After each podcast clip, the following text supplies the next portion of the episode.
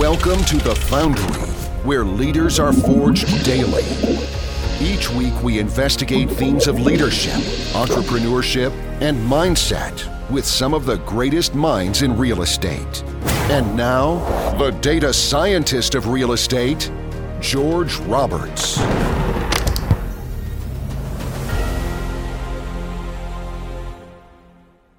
Welcome back, entrepreneurs. Today, I have the pleasure of interviewing Sarry Ibrahim, founder of Financial Asset Protection and the Thinking Like a Bank podcast.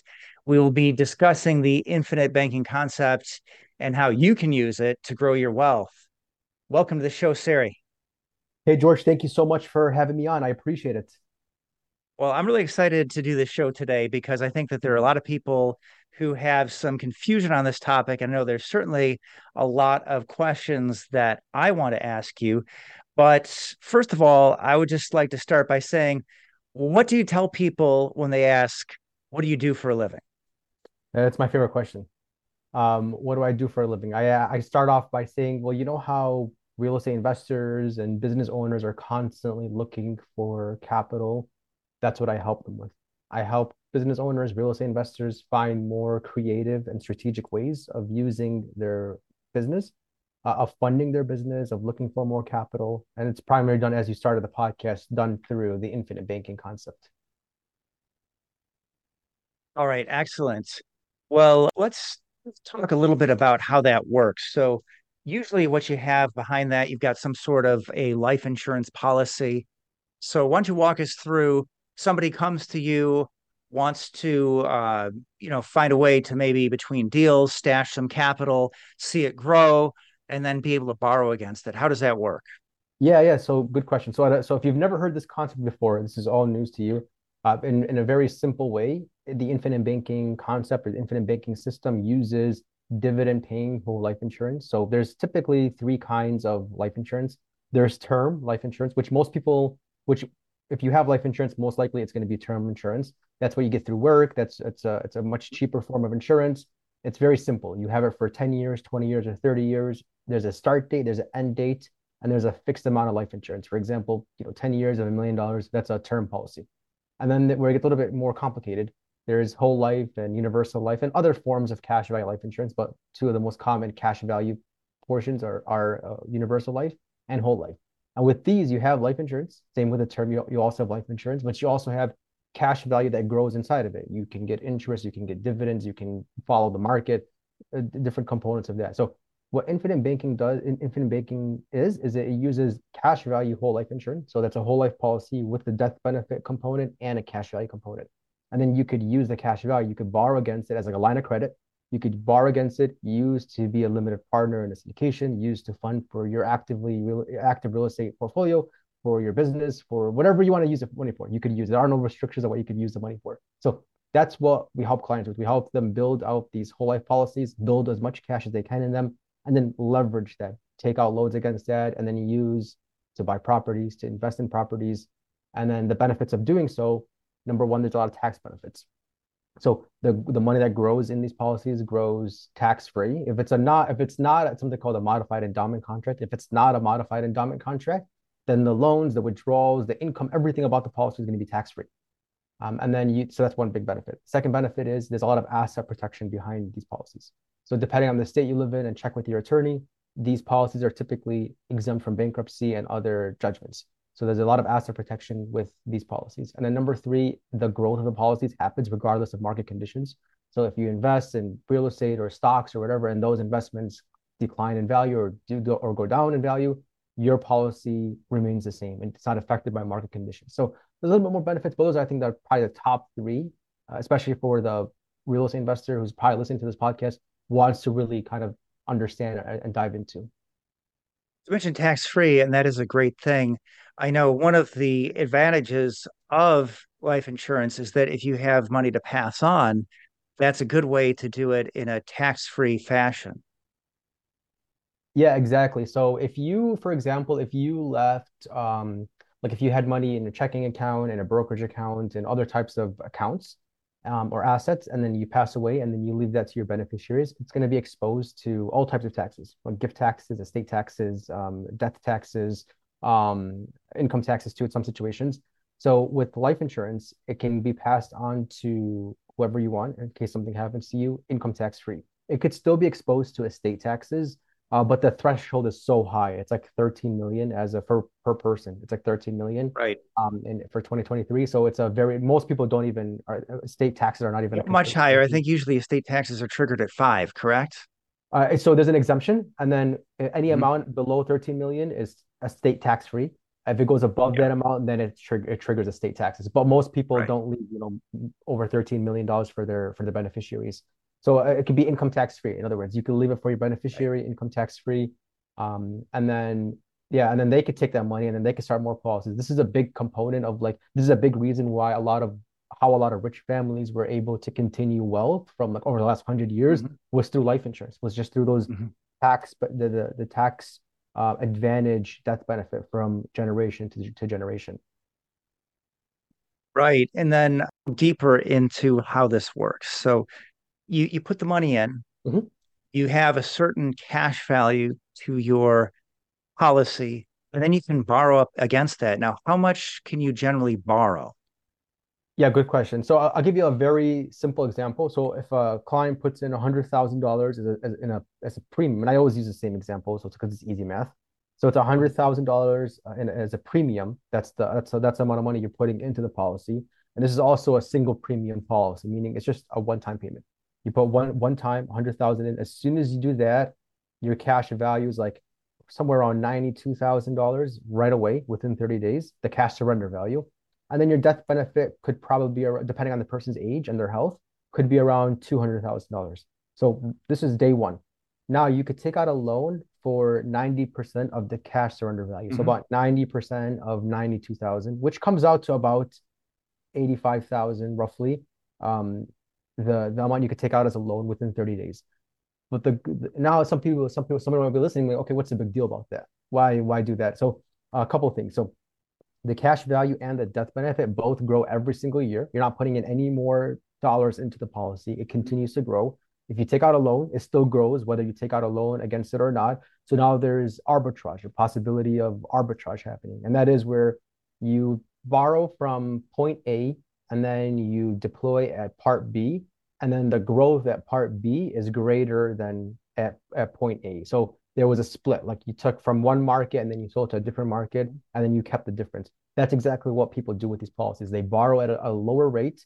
They may invest in a deal with you or another multifamily syndication or another type of fund or asset, and then potentially could earn, you know, greater than 10% internal rate of return on that investment and then there's going to be a split now they made more money with that money and then they could they can pay back the loan they can start another policy and then keep recycling that process they might also be able to add more money into the policy depending on how it's structured but that's kind of a, a very uh, basic example of the $100000 sure. single premium example so I think what stops a lot of people at this point is that it just sounds kind of too good to be true, right? I put it at $100,000. I get a death benefits and immediately surrender cash value, not immediately, but say within 30 days, mm-hmm. is $92,000. I can borrow 90% of that, mm-hmm. right? So I can get, uh, you know, over $80,000 mm-hmm. of loan. Basically, I get a large proportion of my money back. But wait, that $92,000 of cash value, whatever that's invested in, whether it's stocks, bonds, or mm-hmm. some other type of investment within the insurance policy, mm-hmm that still grows. So how is it all possible? Yeah, a couple of things. Yeah, so you're right. It go it grows. It's mostly going to be invested in bonds and other conservative investments. So it has a lot to do with the law of large numbers. The law of large numbers is where you have millions or hundreds of thousands of customers all paying in premiums, and the insurance company is able to manage it. The insurance company essentially is a professional investment company, right? They manage assets for a living. That's what they do. That's what they're really good at. But they do it in a way where it's mostly related to bonds and conservative investments. So they have a lot of customers, a lot of premiums, and then they're also buying bonds uh, typically uh, at a lower rate than an individual buying bonds. And there's right. also like, for instance, if you invest in bonds right now and you earn five percent a year on that, uh, that's not going to get you. That's not going to really make a, a big impact in your portfolio. For most people, will make a big impact in their portfolio.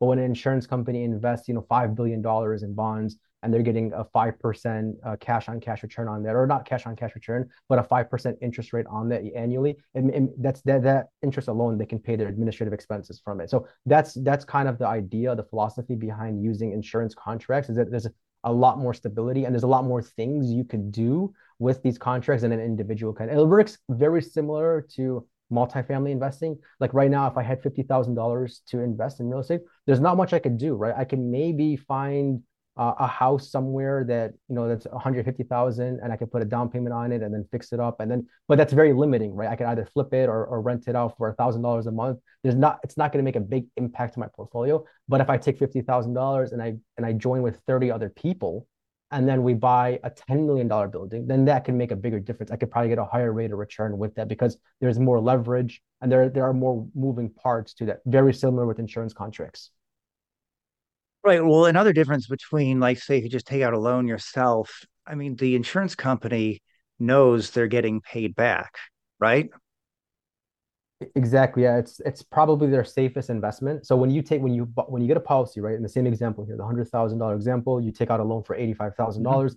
That loan, it's a loan. It's not a, a, you're not withdrawing your principal. You're taking out right. a loan from the insurance company. So that's almost like an investment. That's like a separate investment for the insurance mm-hmm. company. Mm-hmm they're going to give you a personal loan for $85,000 using your policy as collateral. And that loan the insurance company gives you is probably their safest investment they have because if you don't pay it back, then they take it out of the death benefit many years exactly. later. You know? Uh, so it's a it's a good it's a good deal for both. It's a good deal for the client and it's a good deal for the insurance company. And exactly. Uh, uh, oh, sorry. What I was going to say is that uh, you know they they really have zero risk in making that loan, and that's separate and apart from anything else that, that you would see anywhere else in, in the financial world. Mm-hmm. But then again, you know, uh, for all those people who, and I'm just largely including myself in this category, who who hear about this say the first time and say, well, but it still just seems like too good to be true.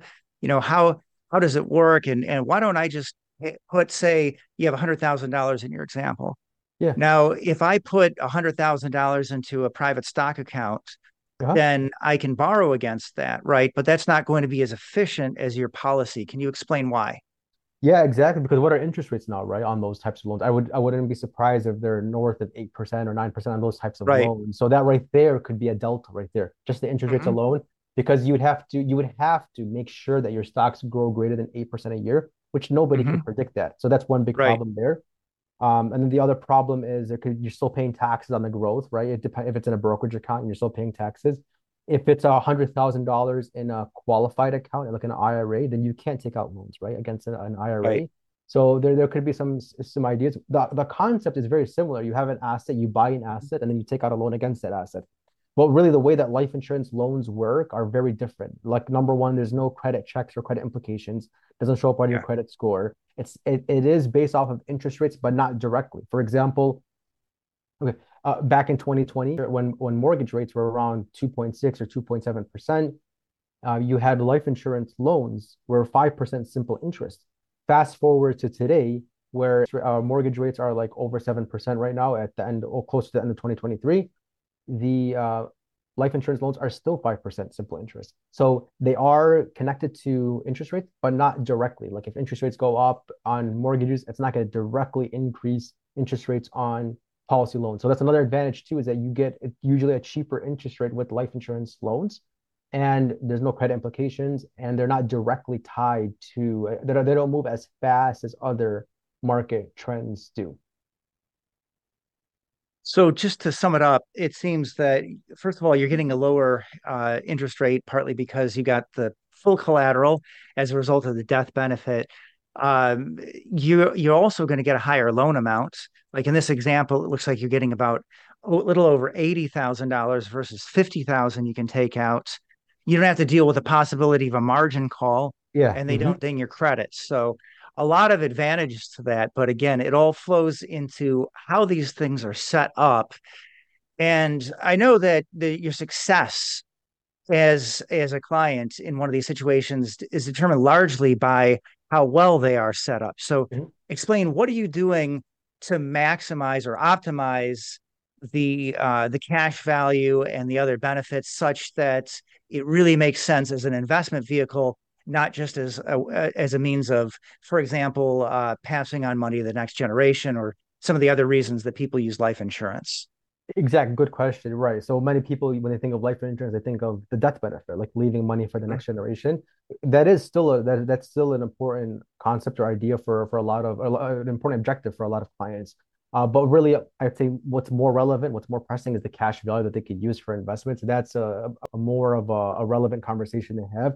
I'd say it definitely has a lot more to do with the who that's involved, the advisor that's involved, than just the title of the product, right? Because I don't want you to listen to this podcast and say, well, I'm just going to go out and buy a whole life insurance policy from any mm-hmm. company, mm-hmm. from any agent, because right there's over two, there are over 2,000 insurance companies, and each insurance company has many products, and 10, 20 different products, and each product has 10 or 20 different ways you could structure it. So you could think of all the variances of how you could uh, of a whole life insurance. It, it's it's too big, too broad to just paint it all with the same brush. So you want to make sure that it's that the advisor understands the use of cash value whole life insurance, the growth of these policies, uh, using them for investments.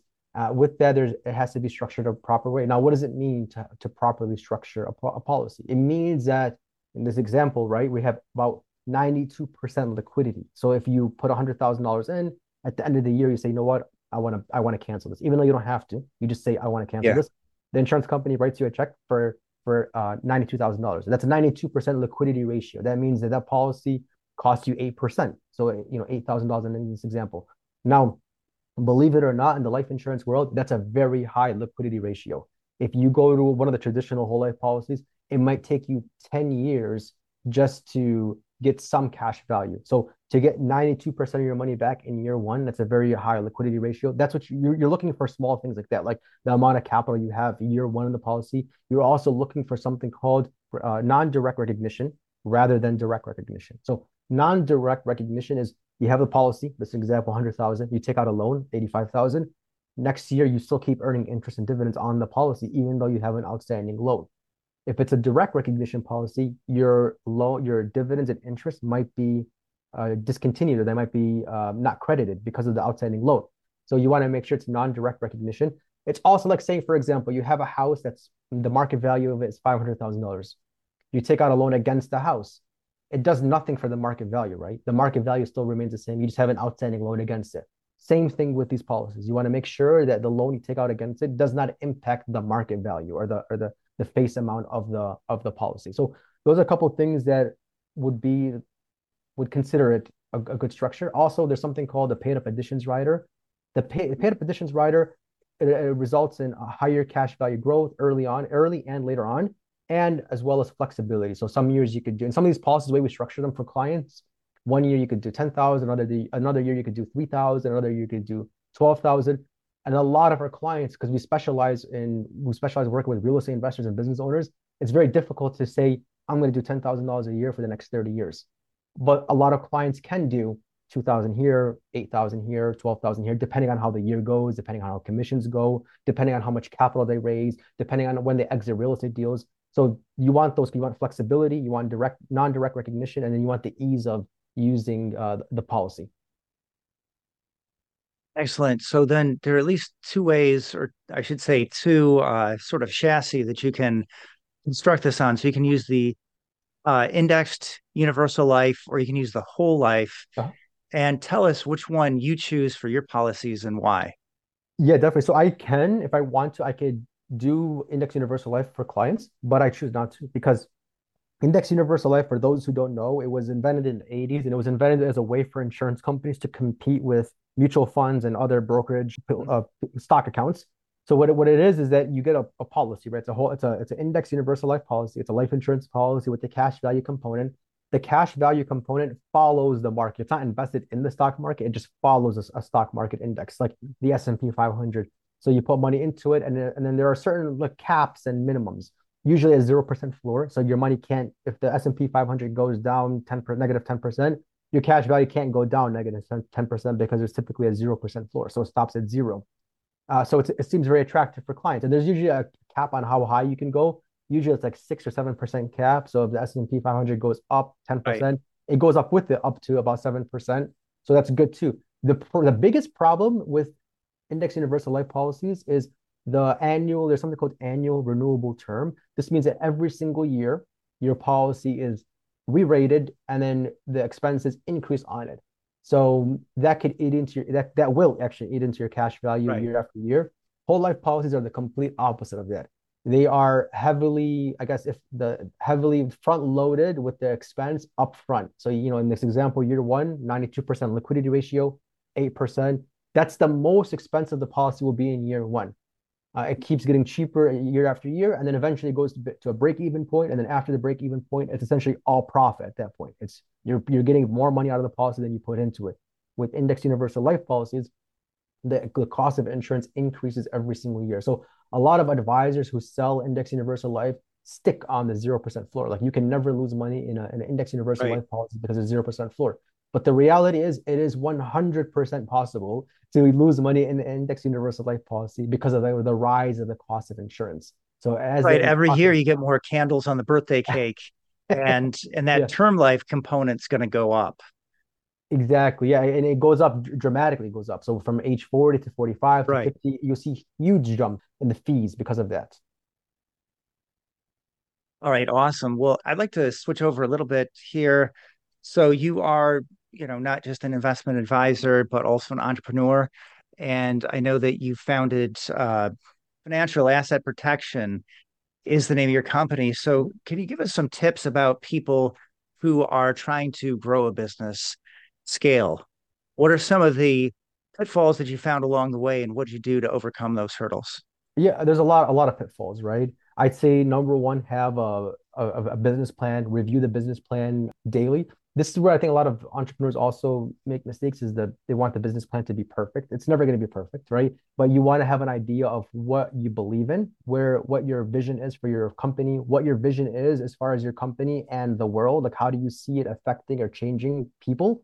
And then you want to revisit that every single day so that way you don't get sidetracked with other opportunities, other investments, things that will pull you away. I've noticed that for myself as well as a lot of other clients I work with who are entrepreneurs, that was probably the biggest thing that held them back were, were was other opportunities, other things that came their way that took them away mm-hmm. from what they were working on.